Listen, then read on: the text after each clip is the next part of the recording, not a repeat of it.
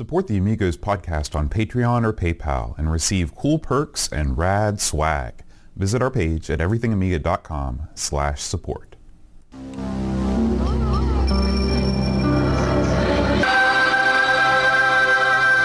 Amiga, the first personal computer that gives you a creative edge.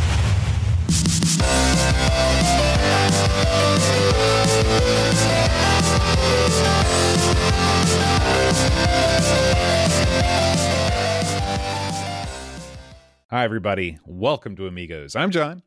And I'm Aaron. And today, Aaron, my mind's telling me no, but my body, my body is telling me yeah. My ears are telling me, good God, no. Aaron, you know what that means, don't you? Time to puke. have, have, have we stepped outside your musical wheelhouse again, Aaron? Man, you are well outside my musical universe. Aaron, I don't see nothing wrong with a little bump and burn. We're talking Oh. about bump and burn today, Aaron. Is that your Barry White voice? That's my R. Kelly Oh, voice, man. yeah. I wouldn't use that voice. You, if you probably don't away- want to use that voice, especially not when you're involved in the world of uh, public education. No, you don't want to use that one, man. Um, so, Aaron, bump and burn. This is a this is a kart racing game. Now, I want to hear about your real life exploits in kart racing because I know that you've probably been out on a go kart track once or twice before, haven't you? Uh, you know, uh, back in the day, I used to competitively race go karts. Uh, well, they weren't go karts; they were sort of like motorized wheelchairs. Uh, and we used to go around the track down at the old uh, Rock Lake Pool.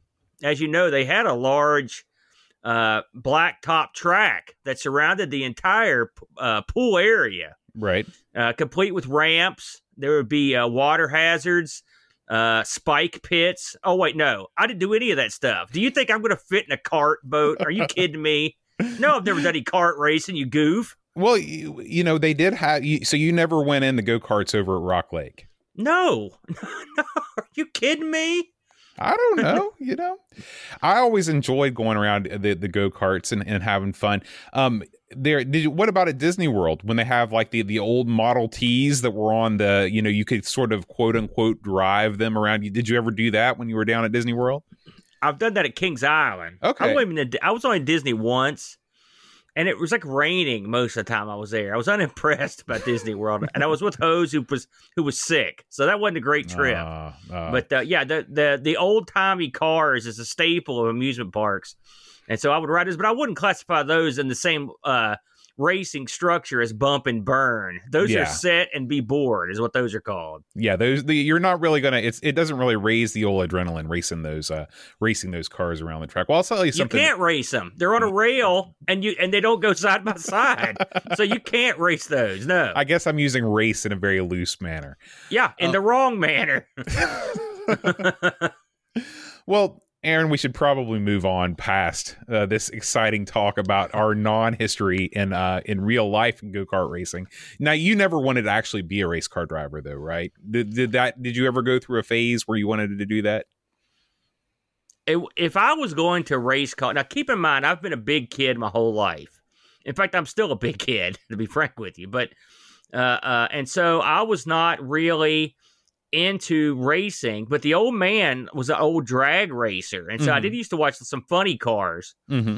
Uh, uh, so I, I could sort of, but I mean, again, I wouldn't really fit in a funny car. So I would say if I was going to get into some sort of racing, it would have been demolition derby stuff, which I actually I was very close to getting in a couple demolition derbies. Things just didn't go the right way for me, so I didn't get to do it. But that Now, was for one I always people sort of for people that are overseas that might not be uh, familiar with the vernacular of the auto racing scene around these parts, what is a funny car? funny car. Um, well, the best way to describe them is if you take a rocket engine and strap it to the lightest thing you can, can and put wheels on it, pretend it's the front end of a car. That's that's basically what it is. It's that bit where you get in the car, just like dragster. Mm-hmm. Uh, the there's a there's a, li- a Christmas tree in front of you with the lights. It comes down to green. You hit the gas. You go straight in a straight line as fast as you can, and then you get to the end of the line, and there's a finish line, and then you hope you can stop with your little parachute. That's funny car racing. Mm. So that that's a, but I mean, it, when I was a kid, that was an interesting thing to watch. you know, racing changed a lot. Even like stuff like uh, uh the Daytona and stuff. It was way, way more uh ungoverned when I was younger. So like you'd see all kinds of crazy stuff. But it was sort of it's sort of kind of dangerous as well in a different way.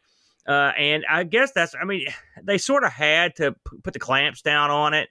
But funny car, I mean I I remember they used I remember one time watching a race I'm trying to think of what it was, but anyway, what they had a fire in the pits, and I and they said that the fire because I saw this guy freaking out and dancing around. I was like, "What's that guy doing?" He was on fire, but oh. that, for because of the fuel or whatever, you couldn't see the flames. Oh my gosh, right? how I, scary! was, I never heard of this. Yeah, it was, and Yeah. they, you know they doused the sucker. I guess he was okay, but I never forgot that. You know, and that was a long time ago. So. Uh, but uh, there was a different mystique. It was it was super duper redneck back in the day yeah, you know, Yeah. mega redneck. Not like now where just rednecks go to see it. I mean, it was like as country as it gets. Mhm. Some of the drivers had actually, you know, been chased by revenuers in real life. So I mean, they were they came straight from the back roads. yeah. You know, Now, so have you ever been to a live race before? Not a live like a not a, a round track race. No, I've never been. to I haven't either. I haven't either. I've heard Too they're incredibly boring. loud. Yeah, Oh yeah. Oh yeah. I mean, I hear they're great if you're liquored up. Yeah, So, like, but, I like mean- most things in life. Yeah, there you go. Aaron, let's kick on over to what's been going on this week in our little world of important news. Let's look at what's been going on over at everythingamiga.com this week. Very good. Well, you know, uh, the uh, our we have a piece this week submitted by a, a fellow who's currently in the chat, Rob, professional author Rob Flack O'Hara. yes. He's all man at a yard wide. What do we got here, Boatster? This is his write up of the game Aaargh. Now, this is one I don't believe that we've covered Aaargh before on this show. Have we? Um, boy, I don't. The name for me sounds familiar, but I don't remember if we play. I don't think me and you played this one. No. This is one of these games that Arcadia Systems did. Remember, we, we talked about this long, long ago on the Amigos about how there was Yeah. a company that made these arcade boards based off of, um, you know, Amiga 500 motherboards with a custom version of Kickstart. And uh, Aaargh is one of these games, and this is Flack's review of this game. Um, I was, you know, it's funny because this just seems like a game that we should have covered a million times because we both like Rampage. You like Primal Rage a whole bunch. This is like a game of total wanton destruction. Uh, it appears Yeah. that this is a, a picture perfect port of the arcade game, with the exception of the fact that they've removed the two player feature, which seems like a startling oversight. Um, but uh, yeah, Rob once again is at his witty best, talking about all of the foodstuffs hidden in the different forts and, and uh, pyramids and things throughout history. Uh, I really enjoyed reading this article. If you are into, uh, if you're into discovering what might be the most arcade perfect port ever of an Amiga game, because this literally came right off the board, make sure you check this out over at everythingamiga.com. All Yeah. that glitters is the name of it. I didn't even know this had been an arcade game. I've never, I've never heard of this game. I mean, I'd heard the name, but I didn't think it was an arcade game. I, I can't imagine. I can't imagine that these got widely released in arcades. I mean, I'm just taking a shot in the dark, but I've never heard of any of these Arcadia Systems games. I've never seen any out, out in the wild. It looks pretty good though. Yeah. Yeah. Put put it on the list, boat. Yeah, man. Never ending list, man. Why don't we uh, head on over to our YouTube channel and see what else is going on this week, Aaron? All right, man. So we had, you know, I guess we don't think we really talked about this, but we had sort of a wacky, wacky release schedule last week. If you showed up last Friday looking for uh, us, uh, we weren't here. Uh, we moved for one week only. We moved uh, recording to Sunday, uh, and uh, mostly to accommodate my brain f- freeze. But we so we released in a sort of a weird sequence, and and so this week uh, game uh, our uh, Aaargh got released before last week's uh, Amigos. yeah, So, so why don't we talk about that? so right out of the gate, we did. You know, I'm going to tell you, we did it one of these crazy Game Boy knockoffs called the Game Game Master. There's a couple goofs right there, and uh, the Game Master, if is it was crap. I mean, I'll be honest with you, it was a it was a chunky, clunky piece of crapiola. Uh, right there it is. Uh, if you're watching at home, just not a good system. But we gave it the college try boat and and tried a couple games. Uh, and they weren't that good either. I mean, Brent's game was less crappy, but they were both crappy. So I'm going to call the Game Master crap. I don't, I don't recommend, but I do recommend you check us out. It was good. You know, when we find something crappy, we do, we do mock it and have a good time. So it's always worth a, a, a look. So if you if you feel like it, I'll pop over and have a look at that Aaargh. This week, I will say uh, we will be checking out the MSX2 boat. So that's surely that's going to be a that's much better show this week. I'm really looking forward to that. two. Yeah. I mean, I guess we could sort of talk about this for a second. Uh, Boat is Boat's out of his mind and decided to, to put this. So Aaron last week did a special Patreon song in honor of Halloween, and of course he performed it live at the Coal Miners Lounge in Culloden, West Virginia. I took my whole game room out, computer room with me. That's right. And uh, and so we we have a couple a, a couple cameos from some different people. RMC is in there. Um, so uh, if you enjoy good singing, Yeah, I got a kick um, out of that. then uh, then make sure you Don't check out the this. mystery Patreon song from 11 Yeah. 1 2020. That was a one one time only event. I assure you. Uh, excuse me. Uh, let's look at this bad. This came out of nowhere. I love these. You know, this is good stuff here from our old buddy. This was the a brutal presentation here, and this is Jason Warren's top ten pl- most played video Amiga video games of all times. yes. Brutal Barracuda's got the jack. You know what I'm saying? And he puts together one darn fine video, and he's got uh, he's got the format boat. It's sleek, it's sexy, it's the Brutal Barracuda way. Yeah. And he looks at he looks at our buddy uh, uh, Jason's top ten. Uh, this is good stuff. Uh, Jason, tech minded fellow. It's if you're interested to see what a guy like him uh, digs on the Amiga, I suggest check this out, or just check it out to look at some cool footage. Good stuff. Uh, I was very pleased to see Brutal uh, pop out a new one here. Uh, and then let's talk about our good buddy, the Flack, Jack Flack. I love it when they do that. The old uh, Sprite Castle. This time out, uh, Boatster, uh, he's taking a look at Pitfall. Now, I love Pitfall, Mhm. as you know. I've never played the C64 version. Is This of you? No, this is, but it does look very similar to the Atari 8 bit version, I will say. Does it? Yeah. Because you know, it's funny. I, I never think I'm not sure I've ever played that. Now, I did play Pitfall 2 on the 8 bits, as you'll recall. Because I got hosed big time when I beat it and found out there was a whole other. I had to play the one version that had a whole other series of levels. That was the most. I never went back. That was the end of me playing Pitfall. I was like, I'm done. But anyway, check out Flack as he plays some Pitfall. This should, this is it should be good stuff here. Uh, he's always got the goods. So, and of course, Sprite Castle always great. Uh, Boat, what did you guys have going on over on uh, this week in retro? This week in retro, we had a, a pretty good show this week, Aaron. We talked about a new game for the C64 uh, called Wild Wood, which is sort of loosely based on um, the uh, Kenneth Grahame novel uh, Wind in the Willows. Uh, we Yeah. talked about this is something that's near and dear to your heart, Aaron. Uh, uh, virtual pinball table coming from Arcade One Up. You knew this day would come when uh, the minds of Arcade One Up, when they put together their cheapery with their licensing prowess, and they're actually going to release a pinball table. Have you heard about this, Aaron? I have heard about this. Some of the uh, some of the guys I follow on uh, YouTube got the early scoop on this thing, and I will say it does. You know, I'm in the market for something like this. To be honest with you, when, when I built that uh, virtual table a few years ago, uh, it was it was just a little bit too un- unusably large, as you Mhm. know. Uh, but I enjoyed it immensely. You know, Yeah. and so uh, I would like to have something like that. So I, yeah, I- I'm pleased with it. It looks good. It looks a, a much a better quality than the last uh, home virtual release we saw. So we talked about that, and of course, the big story of this week is the Raspberry Pi 400. Now, Aaron, I know you've got very strong opinions about the old 400. This is a new release from Raspberry Pi that is a keyboard and a Raspberry Pi all in one in a that familiar wedge shape design, not unlike the uh, 48K ZX Spectrum or the Amiga 500. It's an all in one machine. Uh, it is. Uh, they're they're pricing it you know these these these pies tend to inch up in price the the further we get out on the uh, on on the tarmac here when the pie first came out it was 35 bucks but then again you know it was just a bare board there was no case there was no power supply uh, if you want a raspberry pi 400 the mouse uh, the whole package, the whole kit and caboodle is going to run you about a hundred bucks. Aaron, do you think that this is a, a good product? Is this something that, that you're interested in, or do you think that this is just useless crap? I don't think it's useless crap. I will say that.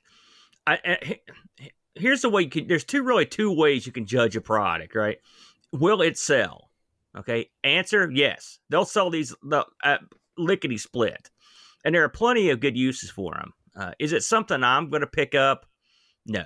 Uh, and the main reason is, of course, as you know, I've got pie gimmicks at the yin yang back here Mm-hmm. uh, that I, that I don't really use that much. Um, we talked about this in Discord quite a bit, and the truth of the matter is, I uh, I, I don't I'm not real comfortable using Linux, so there's that, and I, I don't know what I would do with it. And at the end of the day, and we I went around and around with uh, uh Laron, I think, in in Discord. Uh, when you for, when you're in for a hundred dollars, I mean, you could easily go out and buy a, a proper laptop Mm-hmm. for that much money, and you could put Linux or Windows or whatever you wanted on it. You know, I've got a la- I've got an i5 laptop set behind me. I paid twelve bucks. You know, and I bought three or four of them at the time. Uh, it's not that hard to get them cheap, and so why would I pay lots more money for something? I mean, it's one thing if you're paying for the pie because it's so small, but this is a big old thing. You know, it's the size of a keyboard.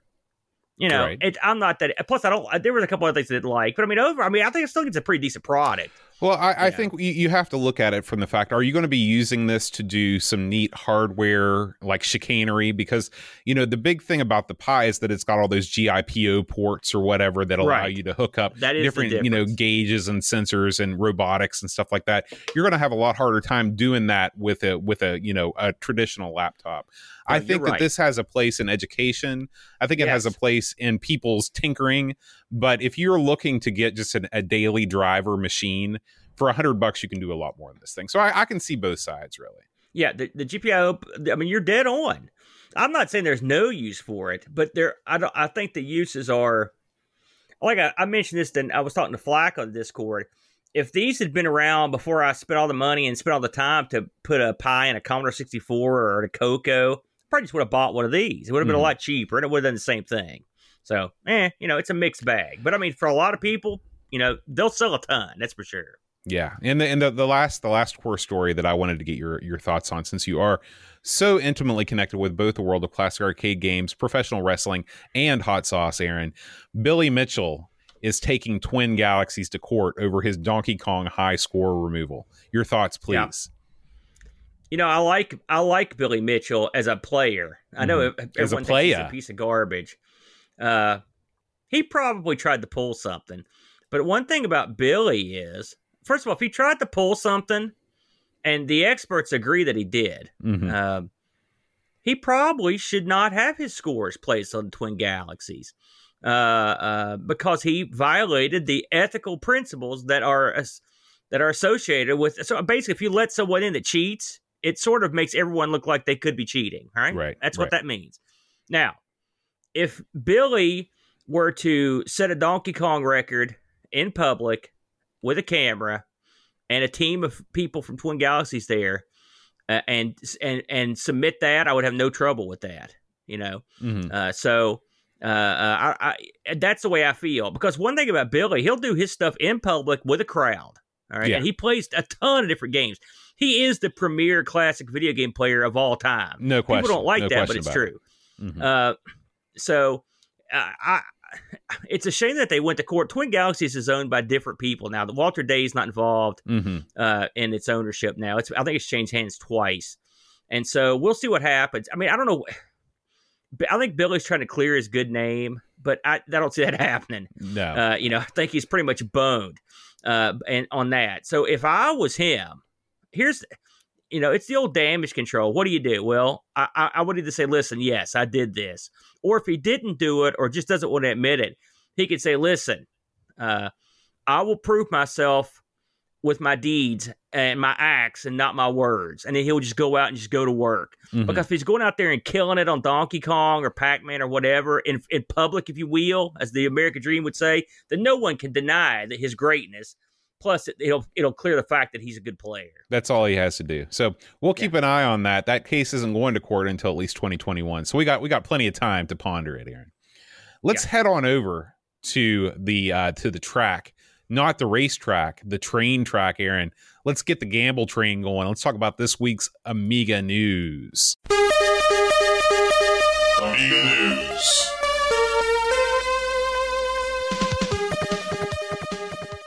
All right, Aaron. train. our first and only story this week is comes to us from uh, someone near and dear to our hearts, our old friend Neil Mansell. Uh, we got an email from Neil a couple weeks ago saying that he is relaunching Kickstart 2. This is a magazine that he compiles all by himself. And this magazine has kind of a neat angle. Uh, I don't know, Aaron, I'm sure you remember the, the halcyon days of Kickstart back when we used to host it over on everythingamiga.com. Uh, We were- what- it was actually our, it was actually named after us for a little while. yeah, yeah. and, and then Um, we were sort of then it sort of became Kickstarter to that. So that was kind of cool. Yeah, yeah, and uh, and so uh, what Neil does is he actually takes um, news articles from various sources and uh, you know reformats them into a, a specific uh, you know year and month. So uh, let's see. I'm going to open this up here.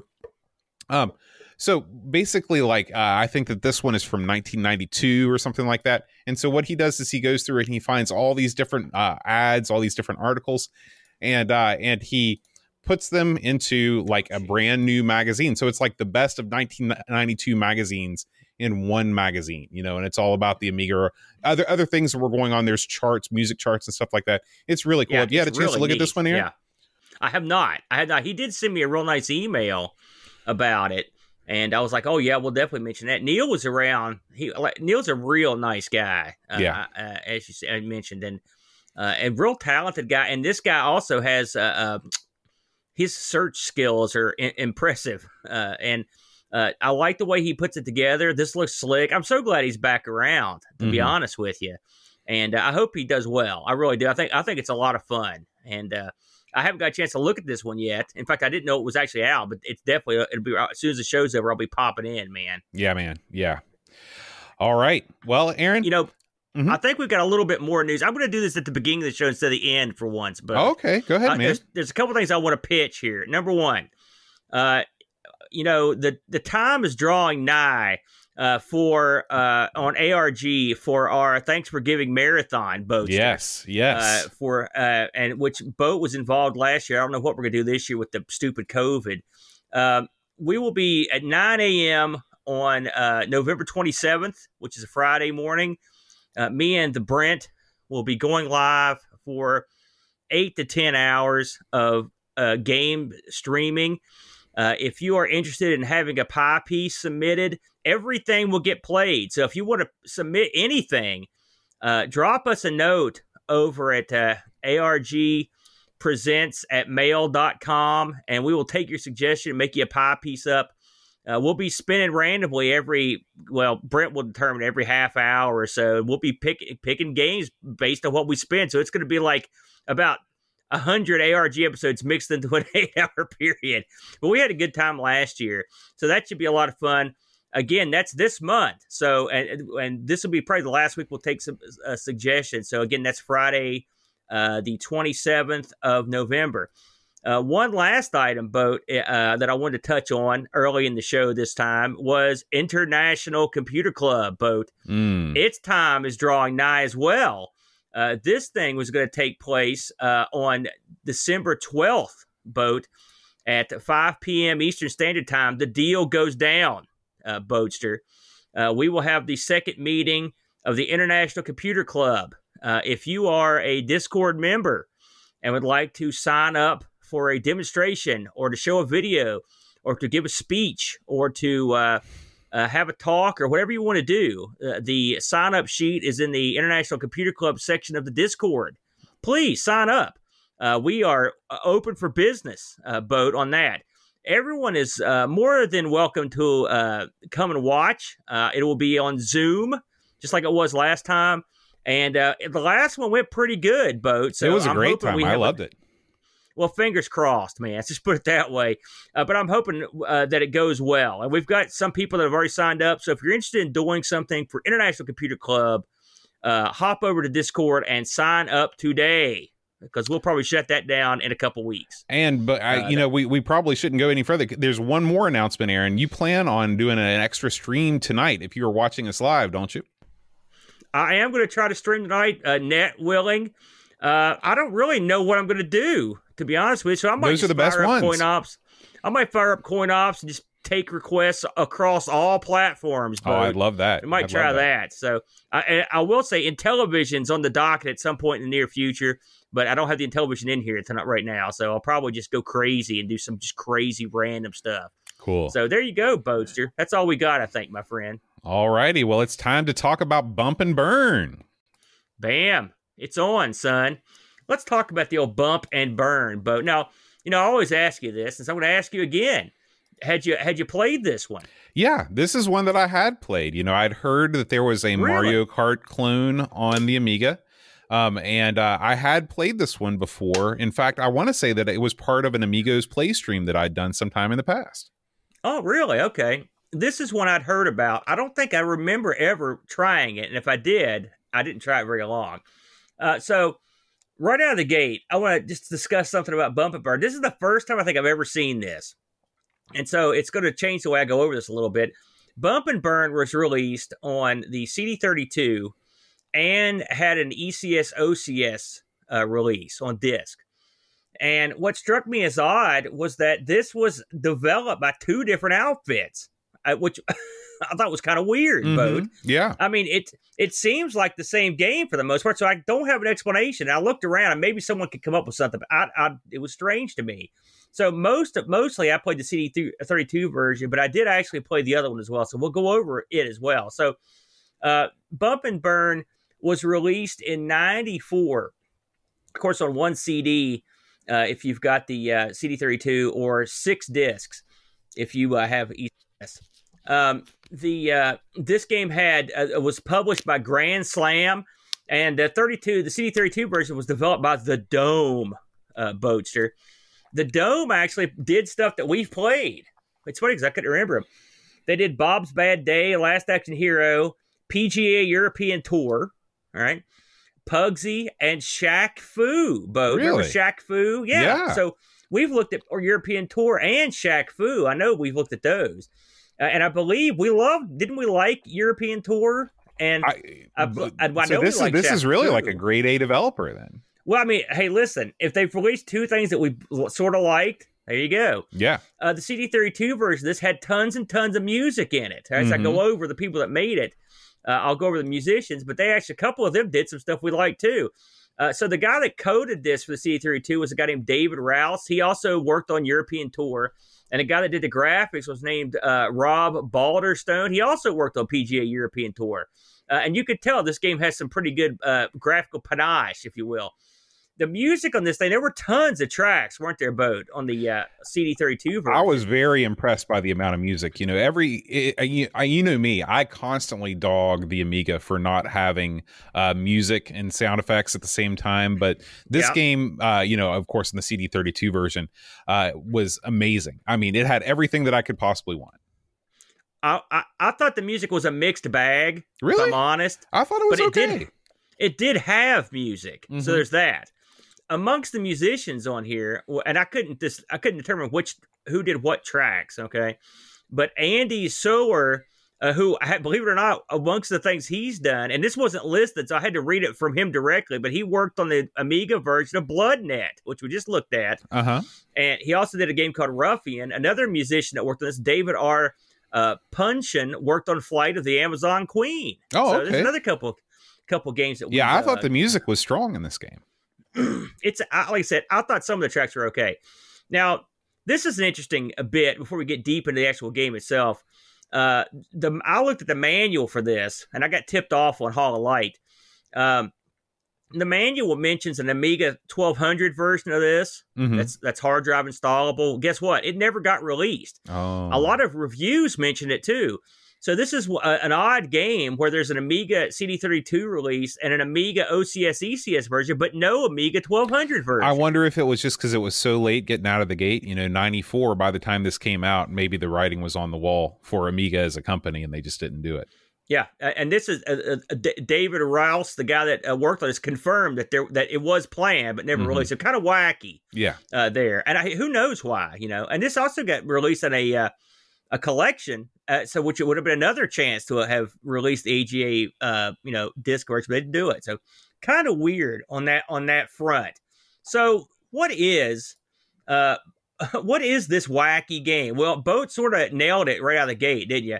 It's a Mario clone. In fact, some of the magazines I looked at, when I looked at the reviews, and I think this was a little idiotic, but they were like, yeah, it's exactly like Mario. They just swapped the characters. It's like, Well, it's clear that, that, it, it- it's clear that in so many cases people wrote these things without actually having ever played any of the games.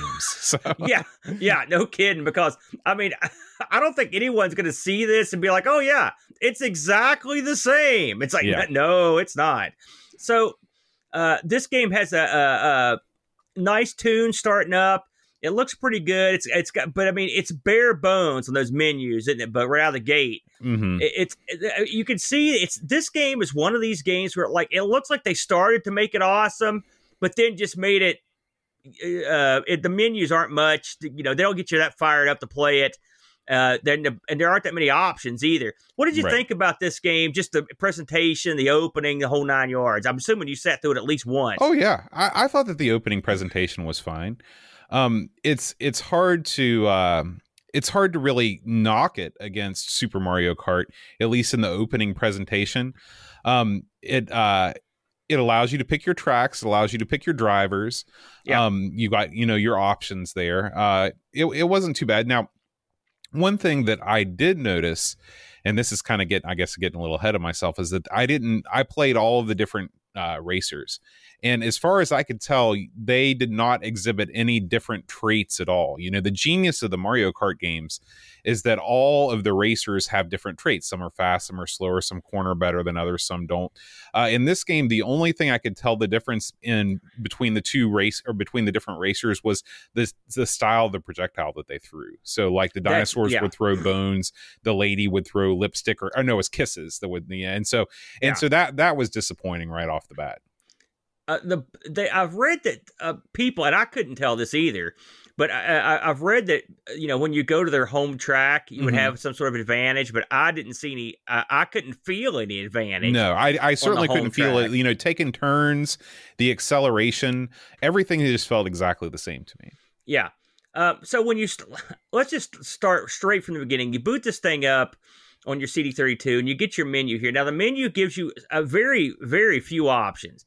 Uh, you've got the option to play with a gamepad or joystick. Uh, and the difference there is strictly the way the buttons work. And, and on the OCS ECS version of this, when you pick up a, a power up or whatever, you basically pull back on the you, you hit a fi- the fire button to go forward. Okay, so Mhm. it's one of those, and then you basically when you get an item, you sort of pull back to confirm it, and then forward to fire it with Which is dumb. joystick. It's stupid. It is well, I mean, it takes some getting. I'll tell you what, the first couple races, I was I had to look in the manual. I'm like, what am I doing? Uh, it- or you can use the secondary buttons on the on the CD32 to uh, just to to fire the thing. Uh, I didn't really, to be honest with you, I, they both. I didn't think both were either one of them were great. You Mhm. know, it didn't. I, to me, the weapon fires didn't feel responsive, but it does give you the option of of picking one or the other. It also gives you the option of have play, uh, one or two players because this ha- does have two player uh, simultaneous play. It also gives the option of one player with the split screen, and the bottom part of the screen is the map. Did you ever Right. play like that? I did. I didn't play it like that, uh, but uh, I knew that that was an option. Uh, it. I don't know if it helps, but I mean, it cuts your screen in half. So Mhm. that's there you go. Uh, you, uh, Bass Boat mentions you get to you get to pick uh your character. They've got they've this is like someone put a kit together for wacky players, and they, and they they they this is what they came up with. So let's go over some of these wacky guys. You've got the Beaver Bros, the Dodgy Dinos, Mister Fabulous, whom I played him most of all. I will say I like his name. Uh, Loretta Lamore, Colonel Carnage, Eric Eskimo, and Frank Uns- Frank Ann Steiner. Those are your characters in this. You've also got the uh, uh, an ultra bad guy who's an unplayable guy. It's a big, huge guy. Um, the, the I didn't know this from the game, but the manual says that you, that this is the uh, uh, you're in like a, a land called Tunia, I believe is what it's called, and this is the this is the big championship race. And apparently, the different levels on this are the different areas in Tunia. Okay, right. makes sense. These are the and each of these corresponds to one of the players. So, like Boat said, you can pick from any of these tracks right out of the gate. You've got and these names suck, but I'm just going to tell you what they're called. You've got the war torn city. That makes you that puts you in a good mood. Let's go play in the war torn city. That's Colonel Carnage's town. Then you've got the race track. That's Mr. Fabulous. Oh my The. Frozen Fjords. That's Eric the Eskimo. Uh, the Fallen Forest. Uh, that's the Beaver Bros. The Haunted Graveyards. Frank Infurter. Uh, Frank Infurter. Listen to me. Frank Einstein. Candy World is Loretta Lamores, and the volcano is the dodgy yeah. uh, and- and this is really where the game first falls apart if you're at all familiar with like a, a Super Mario Kart because in Super Mario Kart uh, I think you you just read five tracks. Is that right, Aaron? I think there's seven tracks. Seven That's what there tracks. Okay, I think there's 32 tracks Yeah. in uh in, in Super Mario Kart.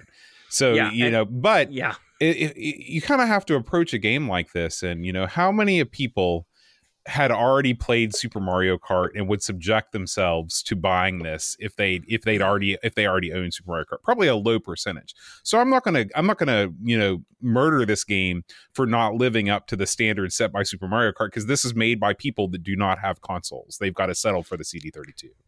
Right. Well, you know, this game, I it's funny, boat. Uh, this game because it has a lot going for it.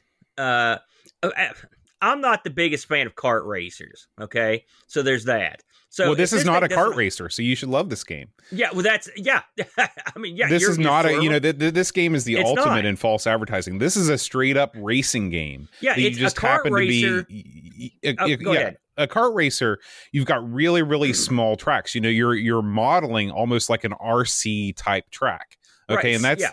that's the genius of the kart racer is that that's what makes it different than a normal racing game. In this game, you've got basically a Lotus 2 size track. You're just racing around it in an open canopied vehicle. That's right it with is. with weapons Yeah. and so that you're right S- anyway think about it boat and uh, one of these reviewers said this was mario kart with the sprites changed out i mean it's really it's a completely different game another thing about it is uh it the is the and i'm just gonna this is my biggest beef with this game it's the it's the viewpoint from behind it is way too low Mhm. I don't like it. It needs to be raised up so you've got a better view of what's coming. You can't tell what's coming. You can't tell what you shoot. You can't tell squat. Yeah. All right. And it really kills this game for me because they did a, a lot of stuff right. Here's the things that they did wrong. You're right. This track is too big. You can go forever without seeing anybody. In Mario Kart, you're always seeing suckers Mhm. you know, whether you fall behind or not. In this, you could go on for a long time. Also, in this, if you make one mistake and get past, you can easily be hosed because your weapons don't. It's not like Mario where you've got the magic this or the. I mean, your the weapons are just don't do the job. I found I found the weapons lacking uh, a lot uh, in this game. They just didn't do it for me. Uh, something else I didn't like in this was the fact that it had that AI that screws you. You know what I mean? yeah, it's, that that rubber banding. you know that they're it's always the not fun AI. Mhm. You know what I'm saying? I want the fun one, uh, the the good one. What were your thoughts of the camera angle behind the car? Did, did that You know- bother you like it bothered me? it didn't bother me quite as much as it did you. The the thing, the biggest thing that bothered me was just the fact that the tracks just seemed like they went on forever and ever and ever and ever. Um, They you know, did. I, I could never tell. You know, you you know what place you're in.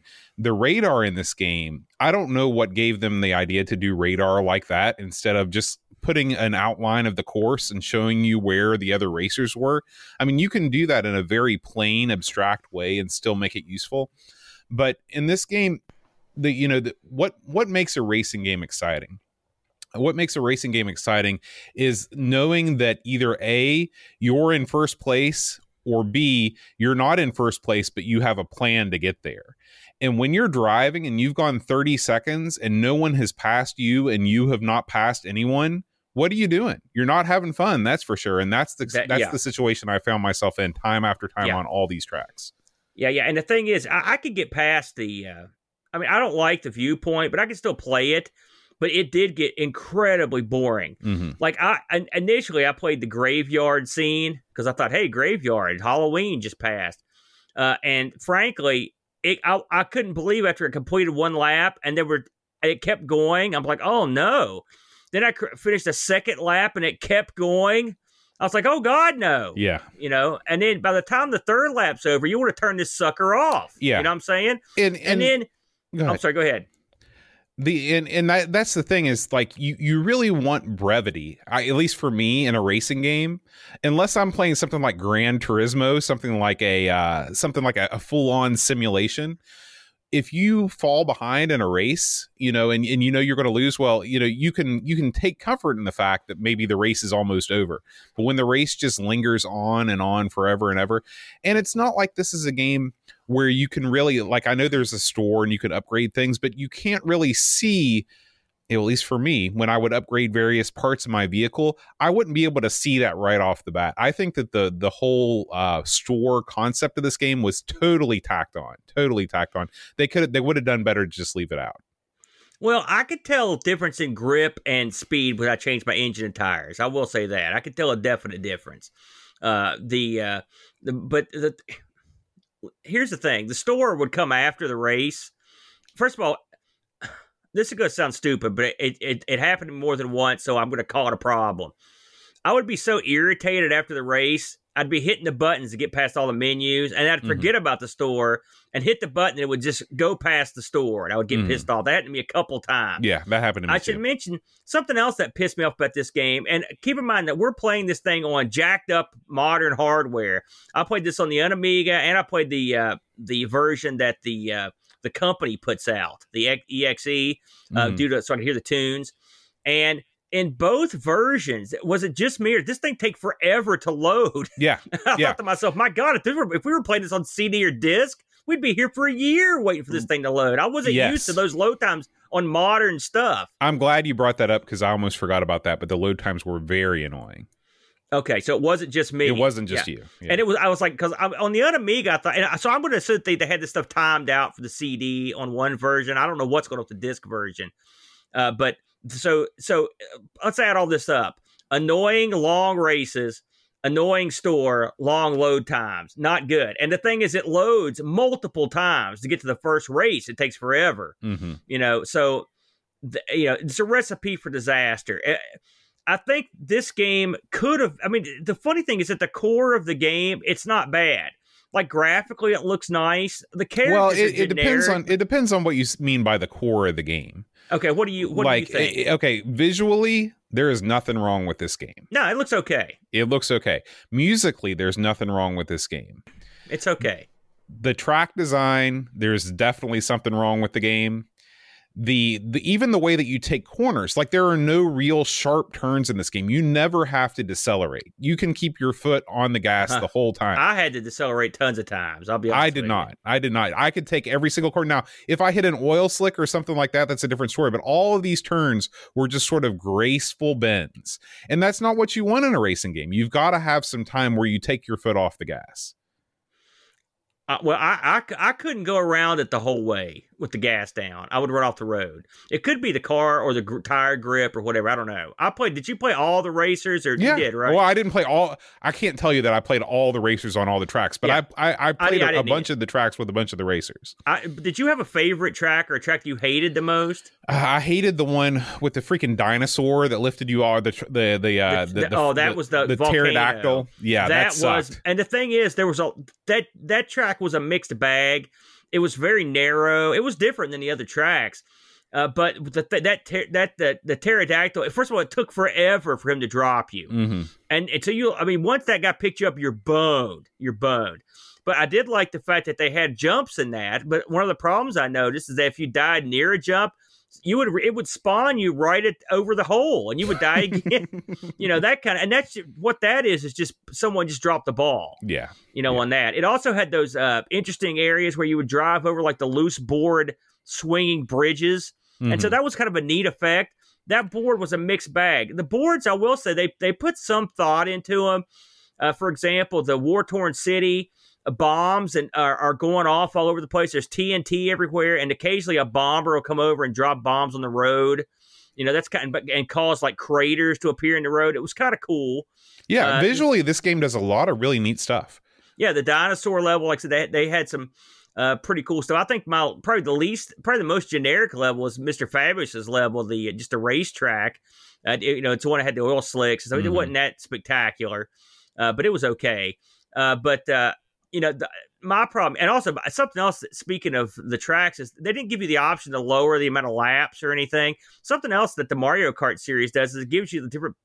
Like I don't, I don't. It's I've played a ton of these, so you can stop me if the original one didn't have this. But as I recall, it has different like you could pick different racing leagues, different CCs of carts and stuff. Yeah, I mean, you, know, you, there's some you can, variety you can control you can control the uh like whether you're playing against a whole you know the whole slate of racers or just another Right. guy. You can control Yeah. the speed of your cart, all that stuff. So yeah, the, the, Mario Kart has a lot more options. This is it's a more stripped down experience, but I think that these guys, I mean, obviously everybody was trying to capitalize on the kart racing craze. I mean, think about all the kart racing games that were released after Mario Kart. I think Mario Kart came out in 92. It wasn't long before you had Sonic and Crash Bandicoot. So you know the Amiga was going to end up with one of these games and I really think that they could have done worse. It's just not not a really great game.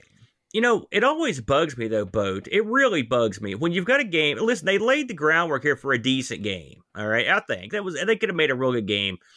But wh- why not put some options in there? That's the easiest part of everything. Mhm. Change the amount of laps. If this was a one lap race, that instantly would have made me like it more. Mhm. I can Yeah. tolerate one long, boring lap, but asking me to do three is too much. Plus, if you don't win and you've got to go back and do the whole thing again, that you want to jump off a cliff. I agree Uh, I didn't there. like that. I mean, just let me pick a different track every time. If you don't win, either in the game or let me just pick another track. Don't make me do the same track again. Mhm. Uh, the weapons in this, I guess we should probably go over a couple of weapons here, since they're I mean, they're, they're nothing to write home about. You've got uh, you've got uh, the ability to go invisible. Sometimes you'll get a power up that gives you the ability to jump. You'll be, have the ability to run other guys off the road. There's a turbo, a smoke screen, invulnerability, uh, mines, uh, oil slick. You know, it, just, it didn't reinvent the wheel here. Uh, you know, on on that, but I didn't find the weapons to make a whole lot of difference, to be honest with you. And so that, I just really, of- I really had a hard time with the weapons. I'd say that's probably one of my, you know, my my big problems with the game is that um with the projectiles i could fire those off but i would get stuff like the the landmines and stuff like that and i Yeah. would lay them down but i was never actually sure what i was doing yes, and and that That's right. Like in, in Mario Kart, if you got the banana or something, you can see your guy release the stuff. I couldn't see crap. Mhm. I didn't know what was going on. and like, again is th- it- am I that's part part right? of the it- it's part of that you know it's that extra 10% that you find in so many nintendo games where they really thought about like whenever you drop a turtle shell in mario kart you can sit there and hold the button and see it pop out behind your cart and then release it and, and, and, release it with precision and that's just something that a lot of developers don't think about those little things Yeah, well, this eh, when I was playing this, your voice kept echoing in my head, and something you've said millions of times. It's like they played Mario Kart a few times and said, "Heck, we can do that. Let's give her a whirl." And then this was what they came up with. And this goes to show you. I mean, like you mentioned, the biggest detriment to this, even with the camera angle and the weapons and else, it's just the fact that they made the tracks too big, and so you don't get any of that sort of cart style fun mm-hmm. you know and that's that's the killer for this game. If you're looking for just a straight up a lotus style racing game you don't really care about the rest of it you what's going to keep then you'll probably be okay with it. Yeah. Uh, you know but if you I want a would, kart racer you're boned because this I- really is barely you can barely call it that. Yeah i this is a solid racing game. This is a not very good kart racing game that's what i would say. I don't even think it's a solid racing game to be honest with you but that's just me so i'm going to ask you did you try the uh, ecs ocs version of this at all Uh, I played it briefly, um, Yeah. and I, I didn't see much of a difference. Uh, I was just super eager to jump into the uh, the CD32 version. Uh, Yeah. That I, I didn't play it very long. the different i can tell you that having played both i played the ecs ocs version for a good while uh, different opening uh, the Mhm. uh, CD32 version has all the guys on the big on the screen at once in this big like uh, you know big uh, shot, and of course you've got more music. And it's funny the opening of the E ECS OCS version. It's almost like they were like they they took the Zool approach and took like the car the cartoon sound effects and sampled the crap out of them and put a drum beat in there. yeah. Yeah. Uh, and there, I mean, it was okay. I mean, it was okay, not great. Uh, but uh, in, in terms of gameplay, I will say I did enjoy the the uh, CD32 version more. it played better to me. I, I can't say why. I tried both uh, controller combinations, and I ended up. It didn't really matter, to be honest with you. I didn't think either one of them uh, the actual control of the car was okay, but the weapon, their weapon system, I don't like that either. Mhm. I just didn't like the way they did that. Mario did it was a much easier to use weapon system than they had in this, and you could have implemented the Mario style system with a with just the one button. It wouldn't have been that big a deal, but Yeah. they they did this other thing, so it is what it is. Uh, so I'll look these bad boys up, Boatster, uh, to see uh, how how they how they ranked. Uh, the uh, first the CD32 version, uh, the Lemon folks uh, gave this thing a 6.46, which uh, you know Lemon that's a that's not the best score for a No, big that's a budget very game low on score. Lemon. Uh, it's funny. I, we're going to go over these reviews here, but they're kind of funny. So, Amiga CD32 Gamer, uh, how do you think they felt about this boat? I'm going to go out on a limb and think that they loved it. They couldn't get enough of it. percent. They loved it. Amiga Computing gave it a forty. I really should have looked that one up. They really didn't Mm. like it. Amiga Format gave it a seventy. Amiga Joker gave it a sixty. CU Amiga gave it eighty-five, and the one gave it an eighty-two. So that's the CD32 version. The uh, ECS OCS version uh, scored pretty similarly. Actually, the Lemon ver- uh, score on that was six point two, so just a smidge lower. Uh, and you can tell these reviews, the reviews for this one came out a little earlier. Uh, and so Amiga Action gave this a 92. They really liked it. Amiga Format uh, came back. Now they'd reviewed this in 95, so this is this is the score they would have given it in 94. They gave it a 79.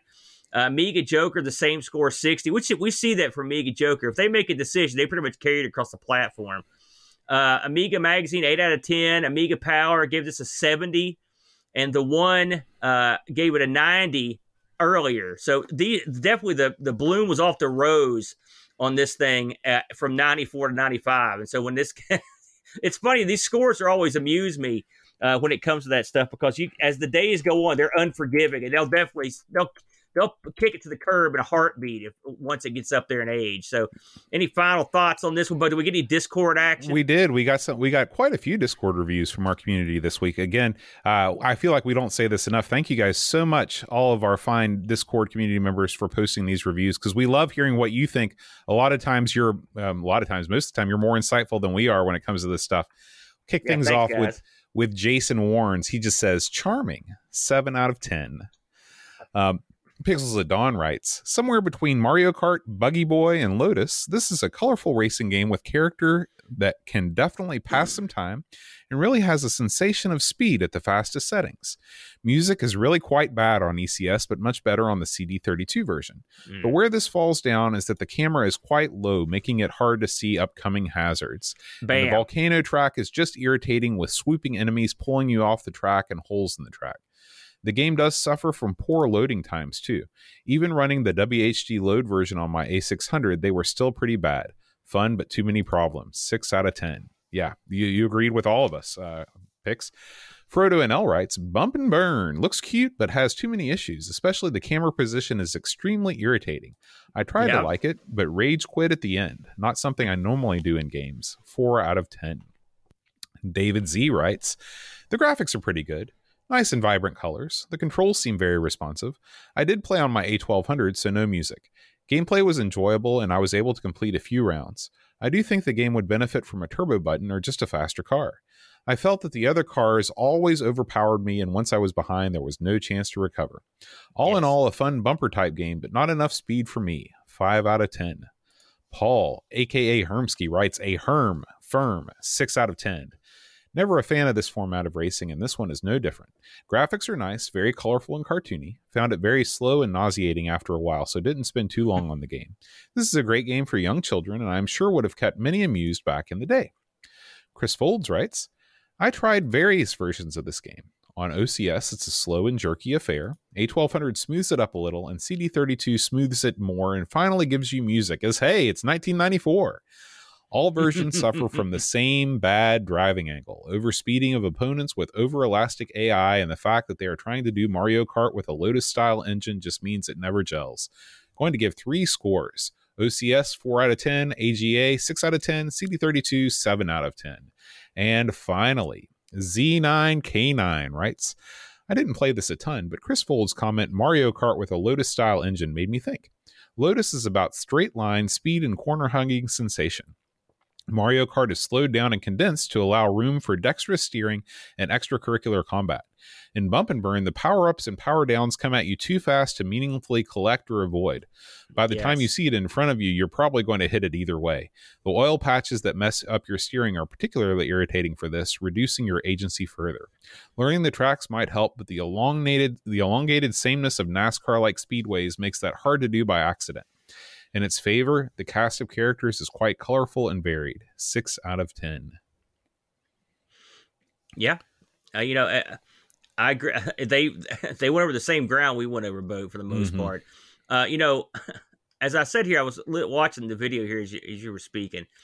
You know, you're right about the radar being not that important, especially since it's almost always empty when you're way ahead or way behind. Right. They could have easily. I would much rather have just had a map right there. To be honest with Yeah. you, Would have been and- so and- much better. one of the fellas was right. By the time you see those power ups, you're going to hit them. I mean, you're pretty much that's it. You know, so the, it is what it is. I did uh, fail to mention. I looked this up on eBay, uh, and there are uh, copies available of the uh, disc and CD version. Uh, and they're it's funny. They're pretty much costed about the same. I mean, you can buy them right now for around forty bucks. Okay. Uh, I've seen them sell for around seventeen. One thing I wanted to mention, one of the disc, I don't, I couldn't, I didn't catch which one it was, but one of the Discord fellas that that uh, rated all three of the versions, he mentioned that uh, he he had looked at the AGA version. So I'm wondering if they if they released.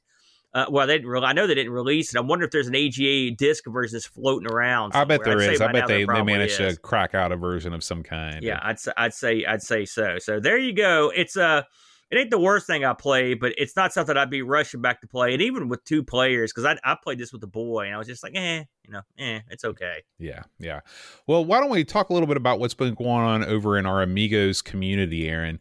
We have uh, a new slate of high score challenges that just kicked off. That I, I want to first of all, I want to congratulate the winner of last uh, last month's high score challenge, which just closed.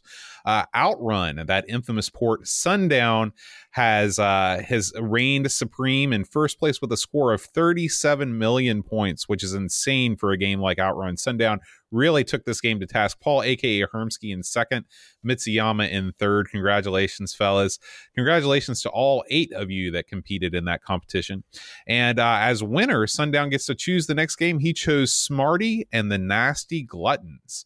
So if you are interested in getting a uh, getting a score in, uh, and just uh, head on over to the Amigos High Score uh, channel over on our Discord. Uh, you've got until the fourth of December uh, when this thing closes up. Have you played Smarty and the Nasty Gluttons, Aaron? That's one wacky named game boat. It I, is. I'd say I never heard of that one. Uh, over in Specky High Score Land, things are getting fast and furious over on Bruce Lee, Aaron. Uh, I'm seeing some scores that I did not think were possible.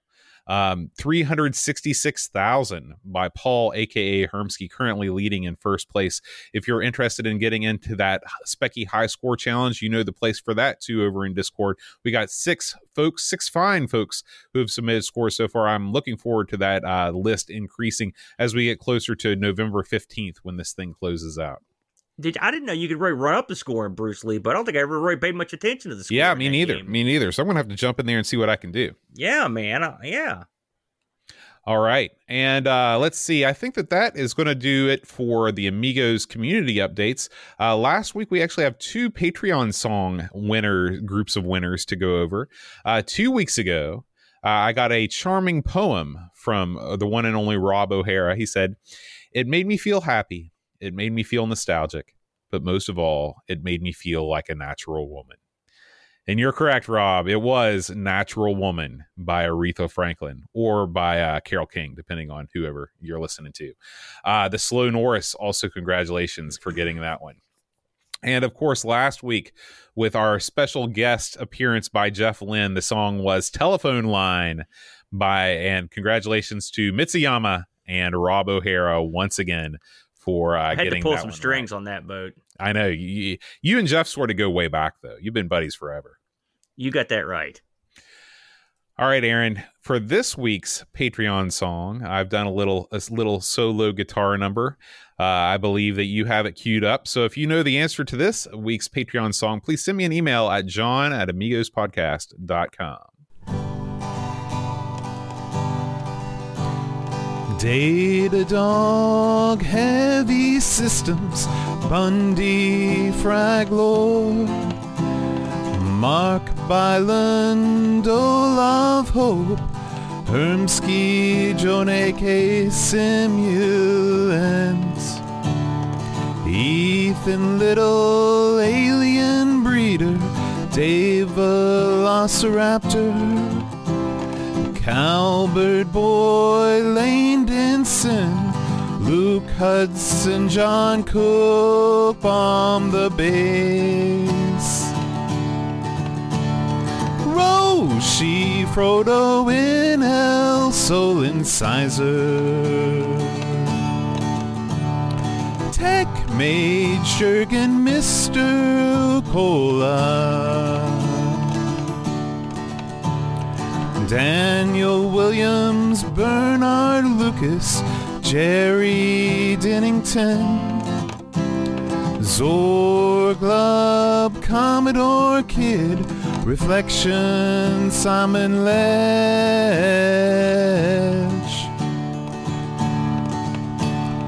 Captain Crispy, Kilobytes and Caffeine, Gary, Heather Free Lunch. Cade Fox, David Pickford, Cameron Armstrong.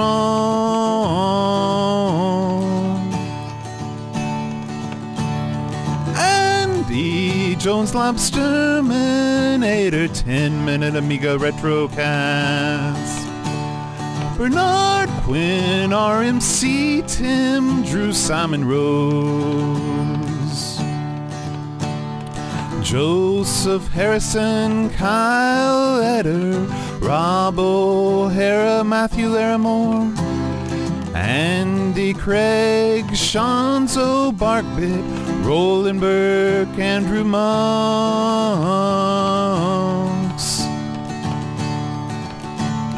Joe the Zombie Leaf Callan, Alan Keban, Checo Tay Level Lord, John Marshall, Matthew Perron.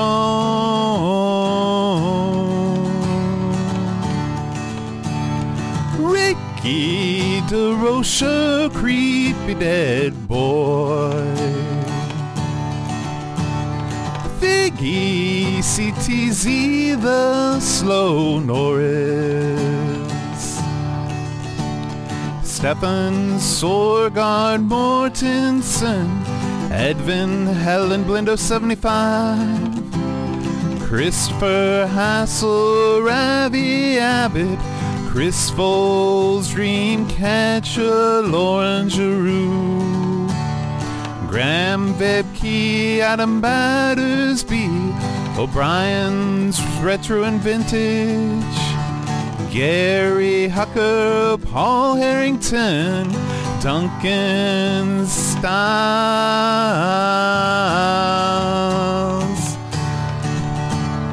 Tapes from the crypt, Josh Nan. Adam Bradley, Jonas Rulo. THT, Nelson, Kim Tommy, Humbert Stan. Daniel Bingston, Brutal Barracuda, Darren Coles, Jason Warns, Pixels at Dawn, and Kjolbjorn Barman. All right. And of course, Aaron, we couldn't forget about our fabulous, fabulous Twitch subscribers. Um, we want to thank all of them as well for keeping this show on the air. Gary Heather, Wing Chun Wolf, Buck Owens, Edvin Helland, Johnny Renegade, Christian Russell, Rushi MSX, Tragard82, Frodo NL, Amiga Live, Great Owl G, Retro Jerry, Brock 101, David Zinaz, Memories of a Spectrum Gamer, Lamatza, Roscoe 500, Barkbit, Z9K9, Hamo 1, Pints and Amiga, Zorglub 45, Eor 4077, Mitsuyama, Still Adolescing, RMC Retro, 48K RAM, Tom Servo 1970, and Jigglebox. Thank you guys so much for subscribing on Twitch. Remember, if you do sub on Twitch, uh, you get all the same benefits as far as getting access to our Discord channel and everything. So uh, make sure you hop on board and, and get involved with the community. Yeah, Now, man. Aaron, speaking of the community, we had a couple recent releases from our fellow buddies over at Amigos Retro Gaming, Pixel Gaiden and uh, Rob O'Hara. You want to give us the rundown there? I sure do. You know, uh, of course, I uh, they're not just our buddies on the on the show. We're actually fans. I'm a I love both these shows. I like all Rob's shows, and Pixel Gaiden. I'm a big fan.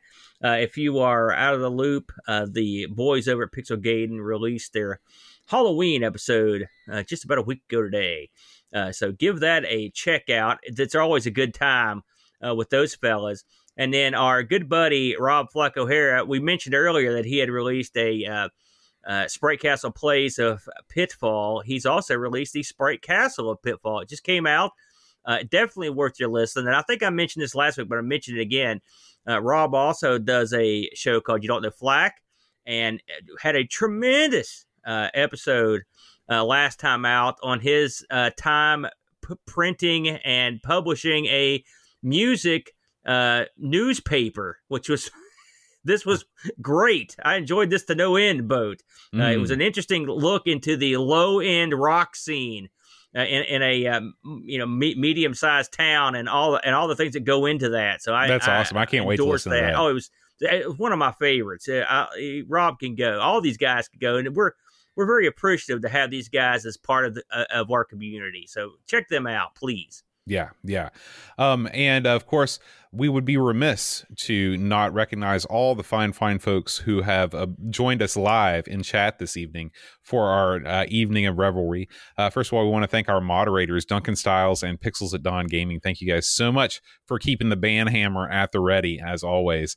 And of course, all the other fine folks that have joined us Atten, Barkbit, Bike Me, Buck Owens, Cobrian, Commander Root, Ed Van Helen, just in from the bonfire, Figgy, seven, Figgy 78, Frodo NL, Gary Heather, Jigglebox, Hermsky, Idalara, Juan Kanav, Kassernin, L. Curtis B, uh, Lobsterminator, Mitsuyama, Paranoid CB, uh, Paranoic CB, Paul Kitching, Picard 2010, uh, Princess League, Art Hyper, Rob O'Hara, Stulu89 to Tom's, VNK, Vigoro Pros, Wishbone, and Z9K9. Thank you guys so much for joining us in One the more shout out. Boat. One more big shout out. And this big shout out goes to you, my friend, John Boat of Carshaller. Give it up for this man. This guy's sick. He's in there. He's doing a guitar number. He's pu- punching through horrible internet and he's getting the job done. He's getting that old school, the only way that John Boat of uh, Carshaller can. He's doing all the crap behind the scenes. So you're doing a great job, Boatster, and I appreciate you, my friend. I'm glad you, you're keeping the ball rolling. Very few men would go through what you're going through and still not miss a show. So nice work, well, man. thank you, and I do I do appreciate every single one of you guys that have reached out to me, whether it's been through you know private message on the Discord or give me a call on the phone or just saying hello and checking up and seeing how I'm doing. Uh, I'm going to get through this. I'm hopeful that this time next week I'll really have been able to to kick this thing to the curb and, and kiss COVID goodbye. That's right. Kiss it off, boat. Get that Yeah. thing out of there. All right, guys. So next week we're going to have a little change of pace. It's Puzzle Week on the Amigos, and we're going to be taking a look at Bill's Tomato Game, Aaron. Oh, okay. yeah, now we- this We got a little taste of this uh, on one of my streams. Yeah, yeah. This one, I remember having a lot of fun watching you play this, so I'm looking forward to it. This was picked by Frodo NL, and um, and yeah, where this is this is going to be a fun one. We want to thank uh, all of the uh, AGSC members as always for choosing these games for us. We really appreciate it, and uh, I'm looking forward to next week, Bill's Tomato Game. So thanks as always, everybody, for watching. We'll see you next week. Until then, adios. Adios.